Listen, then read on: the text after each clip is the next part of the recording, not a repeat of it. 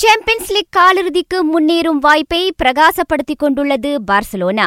இன்று காலை நடந்து முடிந்த முதல்கட்ட நாக் அவுட் சுற்று ஆட்டத்தில் பார்சா நெப்போலியுடன் ஒன்றுக்கு ஒன்று என சமநிலை கண்டது. முற்பாதி ஆட்டத்தில் நெப்போலியன் ரீஸ் மார்த்தன்ஸ் ஒரு கோலை அடித்து அவ்வணியை முன்னணியில் வைத்தார். எனினும் பிற்பாதி ஆட்டத்தில் பார்சா வீரர் அந்த்வான் கிரீஸ்மன் ஒரு கோலை புகுத்தி ஆட்டத்தை சமப்படுத்தினார். Busquets, that's a good looking ball. Semedo's in here, and Griezmann has equalised. Brilliantly done. They waited and waited and waited. The chance came, and Griezmann wasn't going to miss it.